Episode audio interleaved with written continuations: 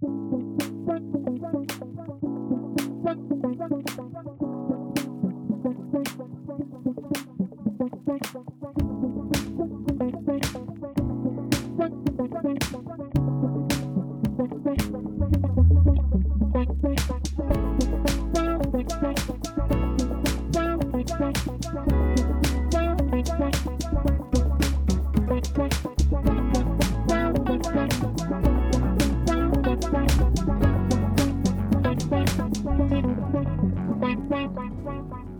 ดีครับ ยินดีต้อนรับสู่ประจบ 6 ด้านพอดแคสต์อีกครั้งหนึ่งนะครับ วันนี้ก็เป็นอีกวันหนึ่งนะครับที่เรามีอะไรดีๆ อยากมาแบ่งปันกันนะครับ แขกรับเชิญเป็นคนใหม่ครับ ถือว่าเป็นผู้หญิงคนแรกของรายการเลย ก็ก็ว่าได้นะ เพราะว่า เพราะว่าเพิ่งมีมา เพราะว่าเพิ่งมีมาสองคนเอง จริง ๆ จะเรียกว่าสองคนก็ก็ไม่ถูกเพราะว่าหนึ่งคนเนี่ยเป็นตัวเองนะครับ แขกรับเชิญจริง ๆ มีอยู่แค่คนเดียวเป็นผู้ชายก็คือน้องบอยนะครับ ประจบบอยให้ร่องรอยไปสู่ดวงดาวก็ได้เปิดเผยไปแล้วนะครับ แต่ว่าวันเนี้ยเรามีหนึ่งผู้หญิงผู้หญิงแกร่งสำหรับผมนะอยู่ดีๆเขาก็เดินเข้ามาในร้านกาแฟผมหลังจากที่เขาไปสัมภาษณ์คนอื่นมานะครับ ซึ่งผมก็ถือโอกาสเลยละกันนะครับ ที่จะให้เขาเนี่ยมาแบ่งปันเรื่องราวในชีวิตนะครับ เพราะว่าจากที่สัมผัสมา ผมรู้สึกว่าชีวิตเขามีอะไรที่ ดึงดูดน่าสนใจดีนะครับสำหรับผมนะ แต่สำหรับคนอื่นไม่รู้เหมือนกันนะ ก็ลองมาฟังดูนะ เพราะว่าน้องคนนี้เนี่ย ปัจจุบันเนี่ยมีอาชีพการงานที่น่าสนใจเลยทีเดียวนะครับ ก็ขอน้องแอนแนะนำตัวสักเล็กน้อยสิครับ ว่าเป็นใครยังไงมาจากไหนอะโอเคค่ะ ชื่อแอนนะคะ ต้องต้องบอกชื่อจริงไหมนะ ไม่จำเป็นครับผม เออโอเค ชื่อแอนค่ะ ตอนนี้อายุ 25 26 ประมาณนี้ค่ะ ตอนนี้ทำงานเป็นเอ่อกองบรรณาธิการของอเดอ่านิฮะตยสารอเดหรือว่าเป็นอเดออนไลน์นะทั้งออนไลน์แล้วก็เล่มละค่ะเพิ่งอืมทำงานมาได้ที่อเดแต่ประมาณเดือนกว่าๆเข้าเดือนที่2ค่ะหัวเพิ่งทำงานได้ไม่กี่เดือนเองที่ใช่อเดถ้าเป็นที่อเดแต่ว่าก่อนหน้านี้ก็คือทำที่ Happening มาประมาณ 2 ปีสองปีแฮปเป็นนิ่งนี่เป็นอะไรเอ่ย Happening ก็คล้ายๆอเดค่ะเป็นเอ่อ สื่อมวลชนได้ไหมนะ แต่ว่าจะทำเกี่ยวกับเรื่อง Art and Design อย่างเดียวอือหืออืมซึ่งก็จะพูดถึงแวดวงพวกแบบศิลปะเอ่องานดีไซน์ต่างๆ ของไทย อะไรอย่างเงี้ยเออนักร้องเพลงหนังอะไรประมาณเนี้ยค่ะอืมก็จริงๆแล้วพื้นฐานของแอนเองเนี่ย ตอนเรียนปริญญาตรีเนี่ยจบด้านไหนมาเอ่ยเอ่อปริญญาตรีจบอักษรอักษรจะอะไรเป็นอะสาขา เออเขาเรียกว่าสารสารนิเทศศึกษา ซึ่งจริง ๆ แล้วไอ้สายเนี้ยมันสามารถแบ่งได้เป็นแยกย่อยได้เป็นสองสาย คือเขาก็จะมองว่าเป็นบรรณารักษ์ก็ได้ แต่ว่ามันก็จะมีสายที่เป็นบรรณาธิการที่แบบถ้าเราไปโรงเรียนสายบรรณาธิการก็จะเป็นบรรณาธิการได้ แล้วก็อีกสายหนึงก็เป็นสายพวกข้อมูลพวกเอ่อ information analysis ต่างๆ ค่ะ แต่ว่าเราเลือกมาเป็นสายบรรณาธิการนะ เพราะเราสนใจเรื่องหนังสือกับการเขียนคอนเทนต์อะไรอย่างเงี้ยไอ้ คณะนี้นี่มีที่มหาวิทยาลัยอะไรบ้าง อ๋อ ถ้าเป็นอักษรก็มันก็คือจุฬาคณะแบบพวกศิลปศาสตร์ใช่ก็คือมนุษยศาสตร์เหมือนทั่อ๋อวๆเหไปมือนที่ทั่วๆไป ใช่แต่ว่าที่จุฬากับที่ศิลปากรจะเรียกชื่อคณะนี้ว่าอักษรศาสตร์อ๋ค่ะอเพราะฉะนั้นจริง ๆ แล้วแอนก็มีความสนใจในส่วนของพวก นิตยสารแมกกาซีนอะไรพวกเนี้ยมาตั้งแต่มัธยมแล้วสิไม่งั้นไม่ตัดสินใจเรียนอักษรอะไรแบบนี้หรอก เออจริง ๆ แล้วเราค่อนข้างเป็นคนรู้ตัวเองไวมากเร็วมากว่าเป็นคนชอบอ่านหนังสือสนใจเรื่องการเขียนมาตั้งแต่เด็กอ่าๆเพราะว่าเป็นคนอ่านหนังสือมาตั้งแต่เด็ก แต่ว่าไม่ได้อ่านหนังสือแบบ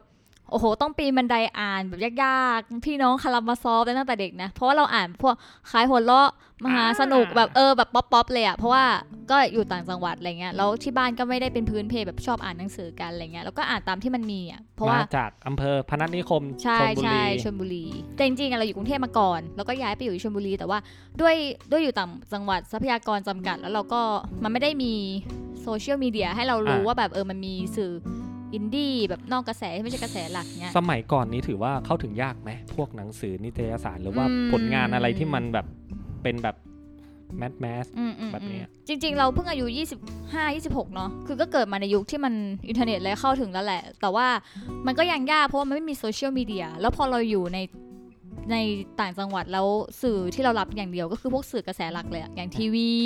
วิทยุอะไรอย่างเงี้ย มันก็เลยทำให้เราไม่ได้รู้ว่าแบบมันมีหนังสือแบบอื่น ๆ ที่ไม่ใช่แค่ คือถ้าเราไปตามชั้นร้านหนังสือต่างจังหวัดเข้าใจไหมมันก็คงจะไม่มีแบบอะไรนะซีไลท์ไปวางก็จะเป็นหนังสือแบบอะไรอะนิตยสารแบบไก่ชน เออ หรือว่าขายหัวเราะมหาสนุกหรือแบบเยอะกับป่า เออ หรือแบบอะไรนิตยสารแบบดาราอะไรเงี้ย อ่าใช่ มันก็แปลว่ามันก็คือปิดช่องทางในการให้เราแบบได้เห็นหนังสือใหม่ๆไปแล้วนะ เพราะว่าเราแบบว่า เราก็ไปแค่ชั้นหนังสือที่มันแบบตามร้านที่มันไม่ใช่เป็นร้านหนังสือใหญ่ๆอะเพราะว่าในเออในชลบุรีมันก็ไม่ได้ขนาดนั้นอะไรเงี้ยค่ะ แล้วก็คนก็อ่านแจ่มใสกันอะแบบเด็กๆอะเออแอนก็อ่าน ก็อ่านก็ไม่ได้ก็ไม่ได้อ่านรู้ทุสึกกอย่างที่ขวางหน้า เออ ใช่ใช่เราอืมใช่แต่ว่าเราอาจจะไปมีโอกาสอ่านหนังสือที่คนรู้สึกว่ามันดีอะนะแบบ ใส่วงเล็บว่าเออดีหรือว่ามีคุณค่าอย่างพวกซีไรต์หรือวรรณกรรมก็แบบหาอ่านคลาได้สสิกเช่นเอกันอก็คือต้องไปอ่านที่ห้องสมุดครับแต่ว่าตอนนั้นเรายังก็ไม่ได้เป็นสายแบบอ่านหนังสือเชิงลึกขนาดนั้น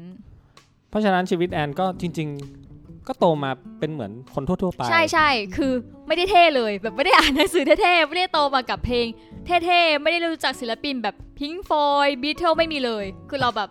เออแบบก็คือเด็กทั่วไปมากๆอะไรเงี้ยเข้าใจอืมเข้าใจแต่แค่ แต่แค่สนใจแล้วรู้สึกว่าตัวเองอยากทำงานเกี่ยวกับด้านหนังสือเกี่ยวกับการเขียนอะไรเงี้ยแล้วก็รู้ก็ research แบบอาจจะเพราะว่ามีเพื่อนดีด้วยก็เลย research พบว่าอ๋อมันมีคณะพวกนี้อยู่นะไอ้พวกอักษรศาสตร์อะไรพวกเนี้ยแอนนี่จบสายสายศิลป์ศิลป์คำนวณค่ะอ๋ออืมเพราะฉะนั้นการมาต่ออักษรก็เลยค่อนข้างจะไม่ได้ยากเออะไรเออก็ก็สอบตามที่เขาใช่เราใช้ตั้งแอไว้ดมิชชั่นอ่าฮะจริง ๆ มันสอบตรงได้แหละ แต่ว่าจุฬาถ้าสอบตรงต้องใช้ต้องใช้เอ่อ PAT ภาษาช่วงนั้นเป็นสอบ GAT PAT นะคะก็เป็น PAT ภาษาแต่ว่าเราไม่มีภาษาเลย เรามีแค่อังกฤษอะไรเงี้ยแล้วมันจะไปสอบ PAT ภาษา 3 ได้ไงวะ ก็เลยต้องมาแอดมิชชั่นก็คือใช้ใช้ PAT เลขเข้าแทนเออแบบพื้นฐานวิทย์คณิตเงี้ยค่ะ แต่ก็เหมือนแบบเส้นทางชีวิตก็ไม่ได้ไม่ได้ยุ่งเหยิงอะไรนะ หมายความว่า ก็ได้ทำงานหรือว่าได้เรียนในสิ่งที่ตัวเองอืม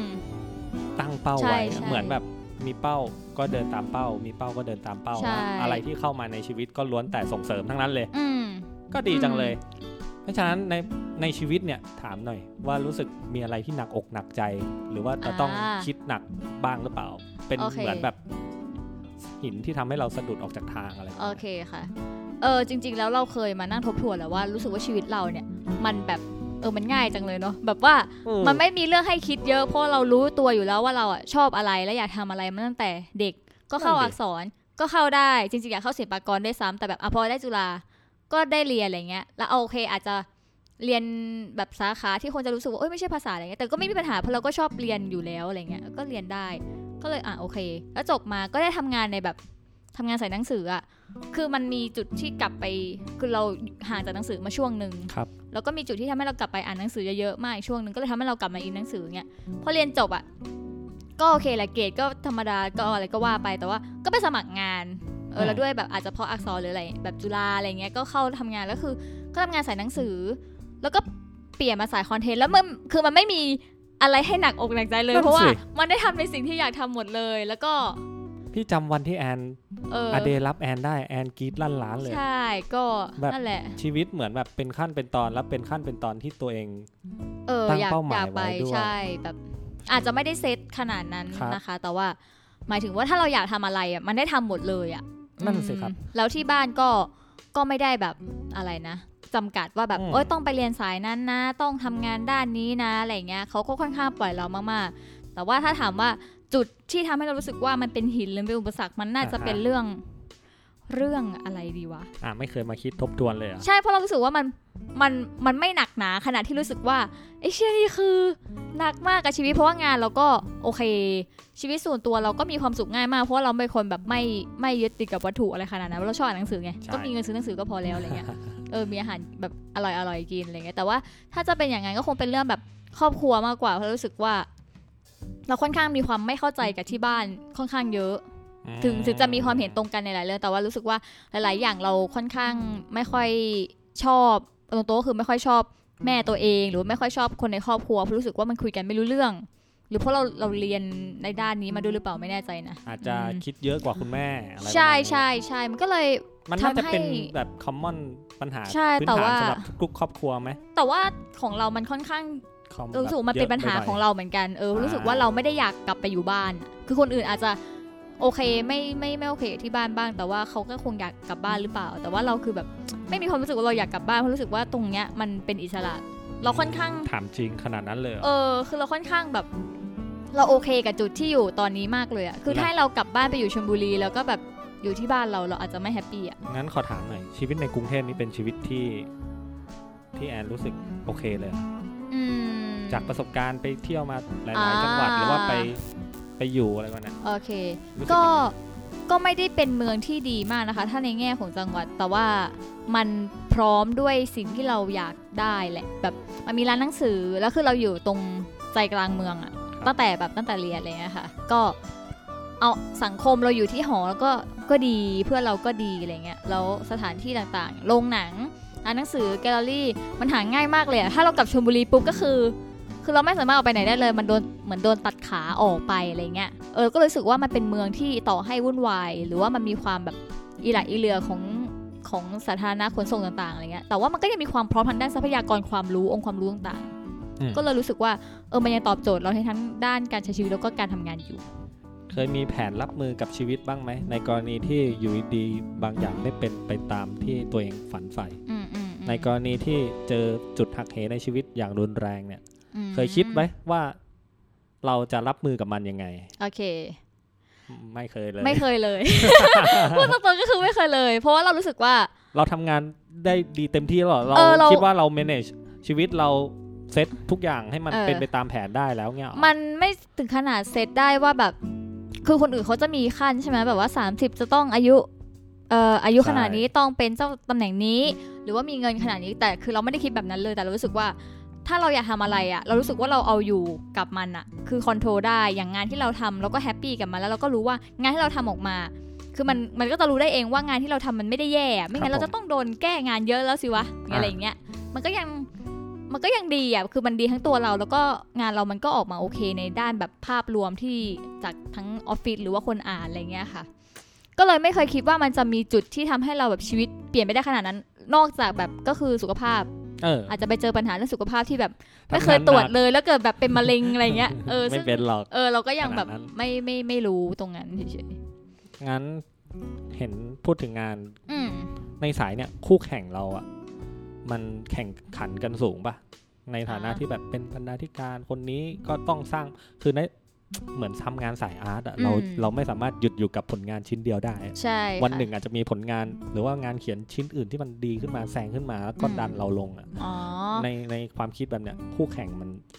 เยอะมากแค่ไหนแล้วอืมคุณภาพของคู่แข่งที่โอเคแข่งกันอะค่ะประมาณไหน เออมันต้องแบ่งเป็น2สเกลเนาะก็คือสเกลของเราเอง เราเป็นจริง ๆ แล้วเราถ้าเทียบเราเหมือนพนักงานออฟฟิศทั่วไปเลย ก็คือคนอื่นทำงานรูทีนใช่ไหมของเราก็คือ ได้รับแอสไซน์ว่าให้ไปสัมภาษณ์คนนี้ แล้วก็โอเคสัมภาษณ์เสร็จก็มาเขียนเรียบเรียงบทความไป แล้วงานมันก็จะเผยแพร่มาในชื่อเราประมาณนึง แต่ว่ามันก็อยู่ภายใต้ของบริษัทที่เราอยู่ก็คืออเด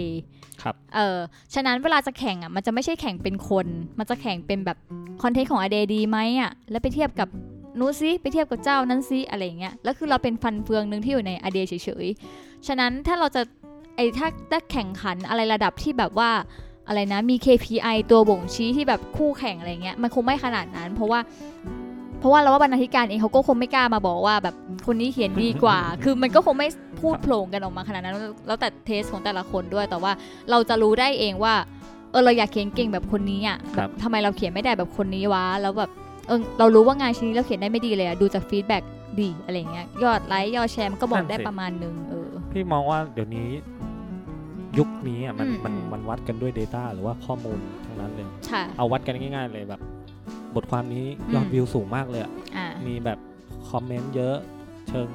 ดีๆ ทั้งนั้นเลยอะค่ะแต่อีกบทความหนึ่งทำงานหนักอาจจะลงทุนเยอะกว่าด้วยซ้ำจ้างไปนู่นแต่แบบอืม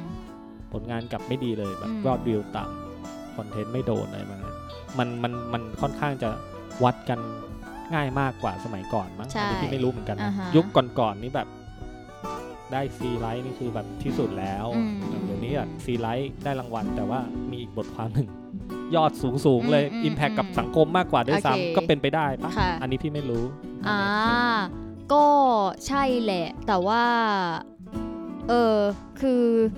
คือเราว่าตอนเนี้คอนเทนต์น่ะ เหมือนเมื่อก่อนเขาจะพูดว่า content is king ใช่ไหมก็คือถ้าใช่เนื้อหาดีอะยังไงอะคนมันก็อ่านมันก็ไปอยู่แล้วอะไรเงี้ยซึ่งอันนี้เราก็ปฏิเสธไม่ได้ว่าถ้า subject ดีหรือว่า content มันดีอะยังไงมันก็ไปแน่ๆแต่ว่าปัจจัยที่ทำให้คอนเทนต์หนึ่งๆอะมันจะไปหรือไม่ไปมันไม่ใช่แค่เรื่องเขียนดีเอ่อ subject ดี แต่มันรวมถึงการนำเสนอด้วยถูกต้องเออก็คือ เอ่ออย่างสื่อที่เราลงเนี้ยสื่ออ่าถ้ายกตัวอย่างอเดอย่างเงี้ยค่ะ มันมียอดผู้ติดตามเยอะมากเลยอะแบบ9 0 0 0 0 คนอะไรเงี้ยแล้วแปลว่าการที่เราลงคอนเทนต์หนึ่งอะสมมติถ้าเราไปอยู่ในสื่ออื่นนะอืมเรา subject ใครสักคนหนึ่งสมมติสัมภาษณ์พี่แปมเงี้ยเอ่อถ้าลงในอเดมันยังไงมีคนเห็นการันตีว่าแบบอ่าอย่างต่ำเป็นหมื่นอะแปลว่าคอนเทนต์เนี้ยยังไงก็ต้องมีคนเห็นเยอะกว่าอีกคอนเทนต์หนึ่งที่แบบคนแม่งกดไลค์แค่แบบสองสามพันอะเออแล้วแล้วด้วย นอกจากตัวพวกนี้แล้วอะมันมีเรื่องการ boost post ที่เป็นแบครับเทคนิคทางทางเชิง digital media อะไรพวกเนี้ยค่ะ แล้วก็รวมถึงตัวผู้เขียนเองก็มีสิทธิ์แบบทำ branding ของตัวเองได้ แล้วอะเออคือ branding ของผู้เขียนเองก็ช่วยอะต่อให้ subject แบบเขียนเรื่องธรรมดามากเลยหมาแมวมาก แต่ว่าอีคนเขียนมันดังมากเลยอะแล้วมันครับโปรโมทเก่งอะแล้วคนตามมันเยอะๆอะ ไอคอนเทนต์ที่มันดูแบบอะไรวะ มันดังได้ไงวะ มันอาจจะไปไกลมากกว่าแบบคอนเทนต์ที่ลงไปถึงพื้นที่สัมภาษณ์ใช้เวลาอ่า3ใช่4วันเงินงบ 3 4 แสนอะไรเงี้ย มันมีปัจจัยหลายอย่างมากเลย ก็คือเราอะอืมเหมือนอยู่ในตลาดอะเนาะแล้วงานหน้างานหลักของเราก็ต้องอยู่รอด เพราะฉะนั้นเรื่องของ marketing เรื่องของการเป็นซัมบ o ดี้มันสำคัญอะค่ะทุกคนต้อง เราต้องเป็นเป็นเหมือนใครบางคนนะเนาะอืมทีนี้อยากถามในมุมมองของที่แอนเป็นตอนเนี้ยแอนอยู่อเดละอ่าแอฮะนเป็นซัมบ o ดี้ละอืมทุกคนเวลามีงานเขียนมีอะไรก็จะรู้จักแอนละอยากให้แอนลองย้อนมองย้อนกลับไปตอนที่ตัวเองเป็น nobody อะอืมอืมเปิดทวิตเตอร์วันแรกอืมหรือว่าแบบเป็นใครสักคนที่แบบโอเคไม่มีใครรู้จักเลยอะค่ะณวันนั้นอะกับวันนี้อะ แอนมองกลับไปอะรู้สึกว่าตัวเองเปลี่ยนไปเยอะไหม การทำงานรูปแบบมาตรฐาน โอเค คิดว่าตัวเองจากวันที่ไม่มีใครรู้จักอืเลมยอืมรู้สึกว่ายังเป็นแอนคนเดิมอยู่ปะอืมไม่เป็น อันนี้เราพูดได้เลยว่ามันมันมันมีผล เราก็เลยรู้สึกว่าคนที่มันมีชื่อเสียงมากๆอะ การที่มันละเลงหรือแบบว่าหลงชื่อเสียงตัวเองอะไรเงี้ย มันมีโอกาสเกิดขึ้นได้มาก เพราะว่าเพราะว่ายังไงมันก็ต่างกันอยู่แล้วกับการที่เราแบบ คนไม่รู้จักเลยกับการที่เราพูดอะไรแล้วมันมีคนฟังอะมันกลายเป็น trendsetter ขึ้นมาได้ยังไงวะอะไรอย่างเงี้ยเออคือเมื่อก่อนอะเราต้องบอกก่อนว่าโอเคเราเมื่อก่อนเราก็เป็นแบบคนเขียนบล็อกทั่วไปแหละ ตอนนี้เป็น a day ซึ่งก็อาจจะยังไม่ได้ดังขนาดแบบเป็นนักเขียนทั่วไปหรอก แต่ว่าในอีกแง่มุมหนึ่งในทวิตเตอร์อะเราก็มีคนตามเยอะอะไรเงี้ย จากแบบเมื่อก่อนไม่ไม่กี่ร้อย จนตอนนี้อะมาเป็นหมื่นหมื่นแปดหมื่นเก้าแล้วมาจากไหนก็ไม่รู้อะไรเงี้ย ก็มันก็ทำให้เรารู้สึกว่า เราต้อง save ตัวเองเหมือนกันนะแบบว่าแอคแอคนั้นแอคที่แบบคนตามเยอะมีแอคหลุมไหมแอคหลุมๆเออไม่มีอาจจะแบบไปสร้างแอคหลุมหรือแบบว่าแอคนั้นเราก็จะเอาไว้พูดแต่เรื่องงานอย่างเดียวแล้วอะเพราะว่าเราเข้าใจก่อนว่าคนที่ทำงานวงการสร้างสรรค์นะคะมันไอช่องทาง media อะไรพวกเนี้ยมันคือมีค่ามันคือมี media media value หมดเลยครับเออคือเราต้องใช้ให้เป็นอะอย่างแบบทวิตเตอร์อะถ้าเราเอาบทความเราไปแชร์ สมมุติว่า ไอบทความที่เราเขียนให้ a day อย่างเงี้ยครับ a day ก็ได้ประมาณอะกี่กี่ยอดรีกี่ยอดไลค์อะไรไม่รู้แต่ว่าพอเราไปแชร์มันกลายเป็นแบบพันๆเกือบเป็นหมื่นอะไรเงี้ยอืมมันแปลว่าเรามีช่องทางของเราเองอะแล้วมันมีมีมี media value ของเราอยู่อะไรเงี้ยเออ มันก็เลยต้องทำให้เราระวังมากขึ้นแหละครับแล้วก็แต่เขียนงานอะเราตั้งใจเขียนอยู่แล้วนะยกเว้นแค่งานชิ้นไหนที่มันจำกัด ไม่ใช่ว่าแบบพอรู้ว่าเอาไปแชร์อะไรคนอ่านอยู่ดีก็ ตั้งใจเขียนน้อยลงไม่ค่อยเกี่ยวเพราะเราชอบทำงานอยู่แล้วไงอืมมันเป็นงานที่เราชอบก็ตั้งใจเขียนทุกงานเพียงแต่ว่างานจะไปไม่ไปอะถ้าเทียบกับเมื่อก่อนที่คนคนตามน้อยๆกับตอนนี้คนตามเยอะอะยังไงตอนนี้ก็ดีกว่า แบบความพูดรู้สึอะกไรตอนไปนี้เออ แล้วคนมันฟังกว่า เรามีอิทธิพลมากกว่าสมัยนั้น ใช่ใช่ใช่แต่ว่าก็ต้องระวังด้วยนะคะ แบบว่าเราไม่ควรจะพูดอะไรที่มันก่อดราม่าเพราะว่าถ้าเกิดดราม่าขึ้นมาแล้วเรา โอเคเราอาจจะคนจะไม่ได้รู้จักว่าเราคือแอนเดือนเพนขนาดนั้นแต่รู้ว่าอาจจะคือแอดังดขึ้นนะทวิตเตอร์นี้อะไรเงี้ย แต่ว่าเราก็ต้องระวังเพราะว่าอย่างน้อยเขารู้แล้วว่าเราทำงานที่อดีใช่ไหมครับแล้วเราพูดมันก็เรื่องอะไรบ้างมันก็ อืถ้าแอนทำอะไรผิดมันก็หมายถึงตัวตนของอดีตใช่ที่จะใช่เสียมันไปด้วย มันก็อาจจะเสียไปด้วยอะไรเงี้ยค่ะ แล้วมันอาจจะมีคนโยงมาถึงชีวิตจริงได้ว่าแบบอ๋อนี่มันคนนี้ไงเด็กอะอะไรเงี้ยเออก็ต้องระวังแหละแล้วเป็นไงอะมาทำอะไรที่แบบนี่พี่มีผู้ติดตามศูนย์คนเลย ทำไมอยู่ดีก็เหมือนโดนพี่บังคับอะ เราน่าจะเพราะว่า จริงๆ ถ้าเป็นเทรนด์พวกแบบ Twitter หรือพวก Facebook มันน่าจะมา คือ Facebook อะเราไม่ไม่ค่อยรู้การทำงานของมัน แต่ว่า Twitter มันแบบ แค่มีคนที่เป็นคน follower เยอะๆ แอคหนึ่งอะมารีของเราอะมารีทวิตเราหรือมาติดตามเราสักคนนะคะมันก็มีสิทธิ์จะทำให้ follower เขาที่แบบเป็นแสนๆครับนะเห็นเรา แล้วถ้าคอนเทนต์เรามันน่าสนใจพอเขาก็จะตามมา follow อะไรเงี้ยแล้วมันก็จะไปไวมาก รู้สึกว่า Twitter เป็นอะไรที่ไวมากอะจริง ๆ การทำงานสายอะไรแบบเนี้ยเนาะมัน ไอพวกยอดวิวหรือว่าแบบคำชมอะไรเนี่ยนะมันเป็นเหมือนกำลังใจให้เราสามารถที่จะทำงานต่อไปได้จริง ๆ ใช่ไหมแอนชอบอินคัมที่เป็นรูปแบบของเงินมากกว่าคำชื่นชมหรือว่าอะไรแบบนี้ไหมอ่าเอาจริง ๆอะคือเราก็พยายามถามตัวเองตลอดเวลาเลยอะว่าเราทำงานไปเพื่ออะไรนะมันเคยมีช่วงหนึ่งที่เราแบบตั้งคำถามตัวเองตกลงมาทำงานไปเพื่ออะไรอะไรเงี้ยอืมเพราะ เออ ก็เงินก็ก็ต้องบอกว่าเป็นปัจจัยสำคัญอยู่แล้วใช่ถ้าเรามีถ้าดำเนินไม่ได้ชีวิตแล้วเราจะอืมใช้ชีวิตยังใช่ไงใช่อะแต่ว่าไอ้พวกคำชมอะไรเงี้ยเรารู้สึกว่ามันก็ช่วยให้เรา happy นะ แต่ไม่ได้ขนาดนั้นเรารู้สึกว่าที่เราทำทุกวันเนี้ยไม่ว่าจะไม่ว่าจะเขียนงานหรือเอางานไปขายอะเราทำเพราะว่าเราอะเสิร์ฟตัวเองมากเลยอะจริงๆเราอาจจะมองว่าเป็นอ่าความเห็นแก่ตัวหรือเปล่าคือเราคือเราเขียนงาน เพื่อสัมภาษณ์คนคุยกับคนเพื่อให้ได้ความรู้แล้วก็แบบ happy กับตัวเองอะคือแค่เขียนงานเสร็จแล้วก็แล้วก็สนุกแล้วอะเออมันคือความสนุกตอนนั้นแต่ที่ถ้ามองมีคนว่าถ้าแก happy ก็โอเคแล้วมันส่งความ happy นี้ไปถึงคนอื่นได้ด้วยอืมมันก็อืมยิ่งดีสิถ้างั้นใช่มันก็ดีแต่ว่าหมายถึงว่าแบบถ้าบางคนแบบเขาอืมบางคนก็จะบอกว่าถ้าเขียนไปไม่มีใครอ่านอะแล้วจะ happy จริงเหรออะไรเงี้ย แต่เรารู้สึกว่าตอนเราเขียนเสร็จแล้วก็เราก็รู้สึกว่าเราสำเร็จในตัวเราเองประมาณหนึ่งแล้วอะเออใช่แต่ถ้ามันได้ส่งไปแล้วแบบมันมีคนอ่านมีคน feedback มาว่าเอ้ยชอบมากเลย มียอดไลค์ยอดและแชร์ยอดรีเยอะ มันก็บอกอะไรได้บางอย่างก็แบบโอเค ถ้ามันทำให้คนแบบแฮปปี้ไปด้วยก็ก็ดีใจด้วย แต่ถ้าต่อให้แบบมีคนอ่านน้อยเราว่า เราก็ประสบความสำเร็จแบบกับมีความสุขกับตัวเองแล้วขั้นหนึ่งอะคือตอนนี้อะสำหรับพี่นะแชร์อืมประสบการณ์นิดหน่อยเราอืม เราก็เคยเป็นเด็กเนาะค่ะ ภาพของความสำเร็จมันก็กว้างไว้ตอนนั้นอะแบบไม่เป็นอะไรมาก แต่พอมาช่วงหนึ่ง โดยเฉพาะช่วงที่อยู่ที่จุฬาหรือว่าช่วงที่เรียนหนักๆอะไรพวกเนี้ยเราก็เห็นถึงความสำเร็จมันแคบมากเลยอยู่จะประสบความสำเร็จโอเคได้มันแคบมากเลย จนวันหนึ่งแบบพอแก่ไปเรื่อยๆ ความสำเร็จมันกว้างขึ้นกว้างขึ้นกว้างขึ้นอะอยู่สามารถมีความสำเร็จได้ทุกเรื่องทุกเรื่องเลย ใช่ใช่ใช่แค่เราไม่อย่าไปยึดติดกับ อะไรบางอย่างแล้วกันนะแล้วทุกวันเนี่ยถ้าสมมุติเราสามารถที่จะมองมุมนั้นได้อะอะไรที่ทำไปมันก็มีความสุขหมดเลย วันนี้จริง ๆ คุยกับแอนนี้แบบภาพแอนในวันที่แกเริ่มเปิดทวิตเตอร์กับภาพที่แกมี follower เยอะเต็มไปหมดเลยอืมต่างกันเยอะเลยนะ วันนี้แกตัวเล็กนิดเดียว เดินไปเรียนจุฬากับวันที่วันนี้แกเดินเออแบกคอมมาดูบทสัมภาษณ์ของคนที่มีชื่อเสียงทั้งนั้นเลย แกดูเปลี่ยนไปเยอะเลยนะแอนอันนี้มองจากมุมคนที่มองอยู่ห่างๆนะค่ะแต่ว่าเราก็ต้องยอมรับว่า คนเรามันก็ต้อง move on ไปข้างหน้าเนาะอืมอืมก็สำหรับพี่รู้สึกดีนะที่แกวันที่แกแบบคืออยากจะส่ง SMS ไปดีใจมากเลยวันที่แกแบบได้อะเดย์อะเพราะว่ารู้สึกว่าแอนมัน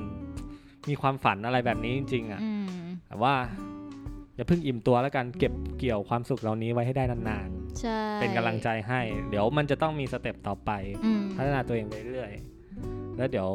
ยังไงก็ตามเรายังเป็นกำลังใจให้ซึ่งกันและกัน ได้เลย วันนี้พอดแคสต์พี่เนี่ยดูเป็นเป็นเรื่องเป็นราวเป็นผู้เป็นคนมากเลยอะแกลองไปตามพอดแคสต์เก่าๆพี่นะพูดอะไรไม่รู้อย่างกับคนบ้าคุยกันสองคน แต่ก็สนุกเปล่าแบบว่า คือมันก็ถามแบบขำๆได้แต่ว่าไอ้เรื่องถ้าเป็นเรื่องงานอะไรเงี้ย เราแบบหมายถึงแอนค่อนข้างคิด และทบทวนกับมันตลอด เออว่าแบบว่าที่เราทำงานนี้อยู่เราชอบใช่ไหมอ่าเอออะไรเงี้ยแล้วเราทำเพื่ออะไรนะ ถ้ามันไม่มีคนอ่านเรายังจะทำอยู่หรือเปล่า นี่เราทำเพราะว่าตัวเองจริง ๆ หรือทำเพื่อเสิร์ฟแบบ ให้คนแม่งมาชมเราวะอะไรเงี้ยอาจจะต้องใช้เวลาแบบเอนี้ออาจทุจะกแบบๆวันใช่ทบทวนตัวเองทุกสัปดาห์อะไรก็ใช่ว่าไปใช่อาจจะมีค่ะแบบทามมิ่งก็ดีเนาะเดี๋ยวอืมยังไงอาจจะได้มาคุยกันใหม่ได้ครั้งหน้าเลยจ้ะแล้วถ้าสมมติมีอะไรปัญหาอะไร ช่วยกันนะ ได้เลยได้เลย โอเคขอบคุณมากนะครับสำหรับน้องแอนที่มาเป็นสปิเกอร์รับเชิญในวันนี้แขกรับเชิญของประจบ 6 ด้านวันนี้นะครับ วันนี้ก็ประจบได้นิดหน่อยนะ เพราะส่วนใหญ่ เราไม่ค่อยได้ประจบเออซึ่งกันและกันเลยไม่ค่อยกล้า ไม่ค่อยกล้านะเพราะแอนมันดีในตัวของมันอยู่แล้ว อ่านี่ก็คือมาจบปิดท้าย จบปิดท้าย โอเคครับ ขอบคุณมากนะครับ ที่ค่ะอยู่กันถึงเวลานี้แล้วแล้วยังไงเดี๋ยว เจอกันใหม่ในประจบหกด้าน EP หน้าครับผม วันนี้สวัสดีครับผมเย้